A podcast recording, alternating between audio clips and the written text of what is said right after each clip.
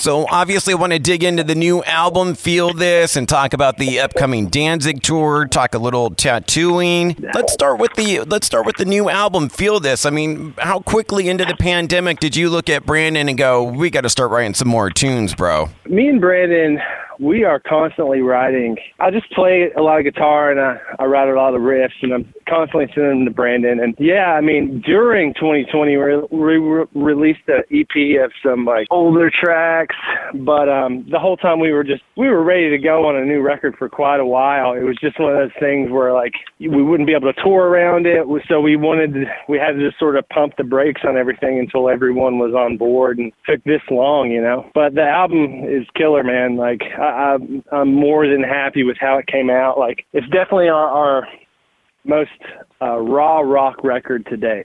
Well, let me back up for one second. I should ask you to start off with how do you feel? Do you feel like Mother Brain got shortchanged a little bit with the pandemic? Yeah, I mean, what you know, it's so. I'm just so used to things happening in the music business or or in our situation. Like things just happen and it's just like it's unfortunate but the pandemic affected so many people we had the most success with low life on mother brain. I mean and that was the beginning of the tour cycle. And then uh yeah it was it was top ten for a while. And then um yeah then this pandemic happened.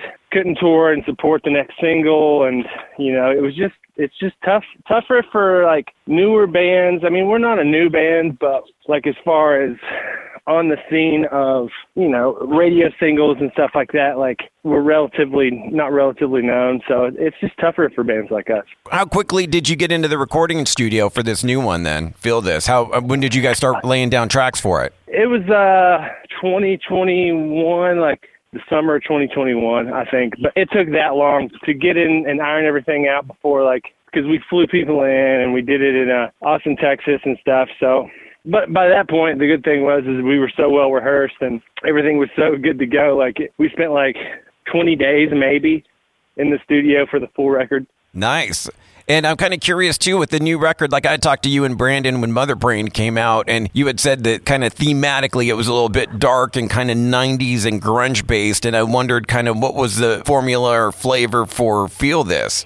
It's a melting pot of rock and roll, I feel like. Usually when when we record, like I have an image of of what the album will look like, or or a feel, or a vibe for it. And uh, for this one, it was just like just rock and roll, like the classic rock and roll themes that you see. Like originally, the cover was going to be like a cross shot of Brandon, like Sticky Fingers or like Mötley Crüe, you know. And uh, it was so funny, like our A and R was like, "There's no way we're letting you guys do that," like because he had his gold pants on. We had like professionally shot, you know, and we it was a thing for a long time. We were going back and forth like, "No, this is this is it." Everyone we showed loved it, you know, and uh until our friend who did the crotch shot photo, until she like did a photo with one of her friend's kids holding an ice cream cone and a and a uh, brass knuckles until we saw that picture, we were ready to die on the hill of we were going to have like a crotch shot for the cover. It's got Judas Priest vibes. It's got ACDC vibes. It's got Audioslave vibes. Just a summarized history of rock and roll, but it's cohesive and it sounds like Crobot, you know. I'm loving the first two singles off the album, uh, Better Times, and then the new one, Set You Free. I was almost going to say if, if Mother Brain was kind of dark in 90s, does this one almost kind of feels like very current almost. Yeah, yeah. There's uh, especially like "Set You Free" is like a definitely more current sounding song, and I mean, there's that on there. Like, there's a song in there called "Golden" that we wrote in uh, was our tribute to Chris Cornell, ah. and um, he was such a huge influence. Soundgarden and Chris and and everything, and I mean, that obviously sounds very Soundgardeny, but yeah, it's just it's cool. It's all over the place. You know, speaking of Soundgarden, when I talked to you guys before, you were talking about doing a Rusty Cage cover, and I thought that might end up on Feel This. Yeah, we recorded a cover that didn't make the record, but we'll do something with it either for the deluxe or like bonus content. We did a cover of Janet Jackson's Black Cat. No way. dude, it is. Me and Brandon always wanted to cover it. Love that and, song. And uh, when we mentioned it, yeah, we mentioned it to Jay Ruston. He was totally down, and uh, yeah, we recorded it, and um, we'll do something cool with it. Oh, I can't wait to hear that. You saw the doc, right? The Janet doc, right?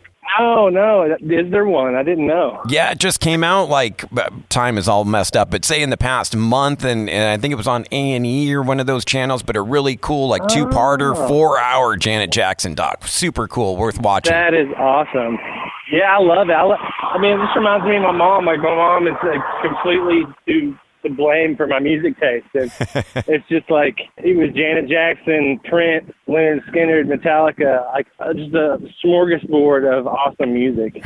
I love it, man. I can't wait to check that out. And, you know, looking ahead to the tour, you're going to be in our neck of the woods, going to be in our market as we, uh, 96.7 KCal Rocks, loudly present Danzig, along with you guys, Tiger Yeah. Army, and Cradle of Filth. And uh, kind of curious for you, it's, it's going to be cool to be in an arena, but what was your Danzig introduction? Was it Misfits? Was it Samhain? What was it? It was Mother. I mean, it, it was Danzig. Like I just remember being like in the '90s in the car with my mom and like just loving, loving that. And then, then like uh, discovering, going back in time and discovering all the Misfit stuff and being like, oh wow, that was the same guy. I remember like as a kid, I always thought Fire Woman by the Cult was Danzig for some reason, and when I realized that it wasn't, it blew my mind. Like I remember searching Danzig records for Firewoman, and I could never find it. And I was just like, "What's going on?" Not really the subject matter of uh, Danzig, although I'm a massive Danzig fan and, and really looking forward to on this tour him playing the uh, second Danzig album, Danzig 2, in its entirety, Lucifuge, and so many cool tunes. He does have one tune that's uh, called Girl on there that is kind of just about a chick, so like opposite of what he normally talks about. yeah, I, Lucifuge is my favorite record by him, and uh, uh, was it on on her black wings? Under Her Black Wings. That was a, that video, right? Under With the Black- chick, the blonde in the video? Oh my God, yeah, man. Like I remember discovering this stuff with like my friends. You know, it's like this underground fan culture of Danzig. It's it's just so different from everything else. Like it's very similar to like Motorhead. I would I'd guess. Like you listen to Motorhead and it's and Danzig and it's like blues based rock and roll Mm-hmm. but like all these big tough bikers and like black metal enthusiasts, they all love Danzig too and, and Motorhead. It, we're excited because it's, we did the, that Motorhead tour and we were scared like, man, Motorhead fans aren't going to like us, you know, and uh, they loved us. And we're hoping the, the same for this tour. Yeah, it's a really cool, diverse bill. It feels like Glenn put this together. He used to do Blackest of the Blackfest, and they were really varied like this. Like you guys, and then Cradle of Filth following you is, is quite diverse, but somehow it works for Danzig. through the the years of us opening for bands, like I, it's just like we're sort of just like a straight up rock and roll band that people that love Black Sabbath can get into it. People that love heavy heavy heavy metal can get into it. So there's there is it's sort of like that common ground of Black Sabbath. You know what I mean? Like mhm we have those elements and so do they. So it's like everyone everyone sort of gets it, you know.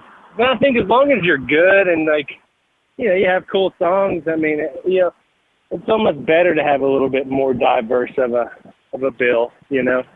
Yeah, I agree. And get some variety in there. Yeah, I mean, because like I, we played some of those shows too, where every band's the same, and it's like, man, it, that can get boring.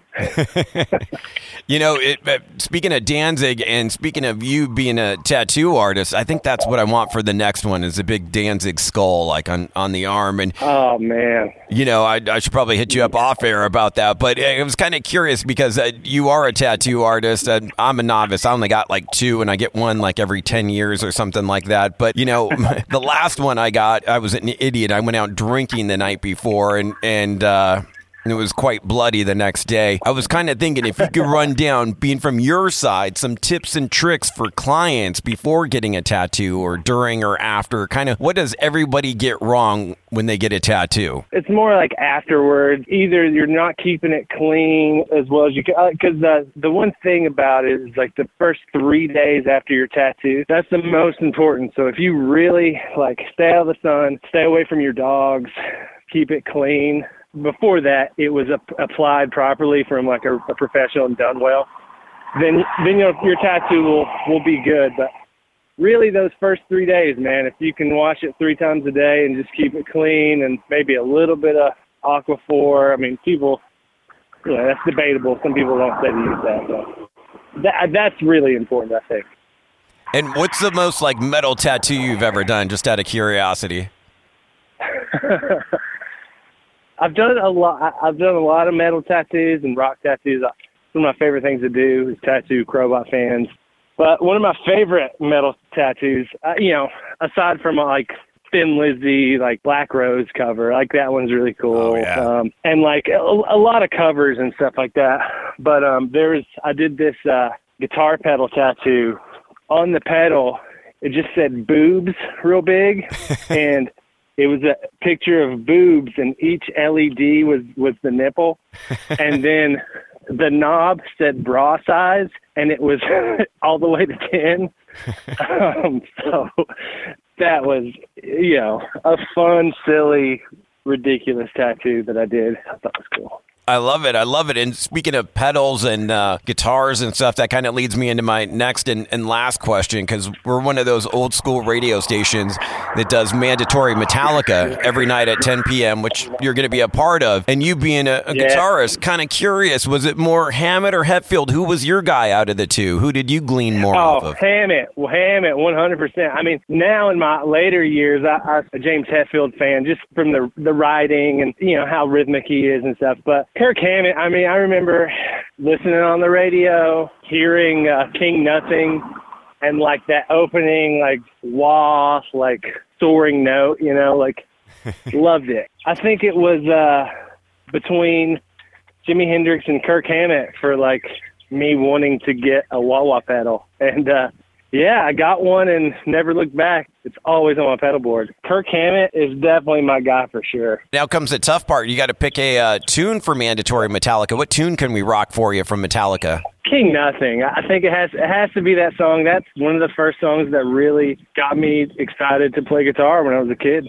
Dude, thank you so much for the time. Can't wait to see you out there on May the 7th. Oh yeah, awesome, dude. Good talking to you, man. I'll, I'll see you then.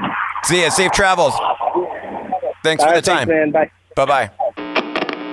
Dude, you absolutely rock. Thank you so much for checking out the entire interview. Now just hit subscribe. Subscribe to the podcast, Radioactive Mike Z. My interviews in their entirety, available on all the major platforms TuneIn, Stitcher, iTunes, SoundCloud, whatever you're listening to right now. Just hit the subscribe button. Make sure to give me a follow on the socials as well. I'll follow you back at Mike Z967. And bro, don't miss the radio show. Now 10 p.m. to midnight on 96.7 KCal Rocks in the Southern California Inland Empire area, Riverside, San Bernardino County. Always streaming on live at kcalfm.com. You, my friend, absolutely rock.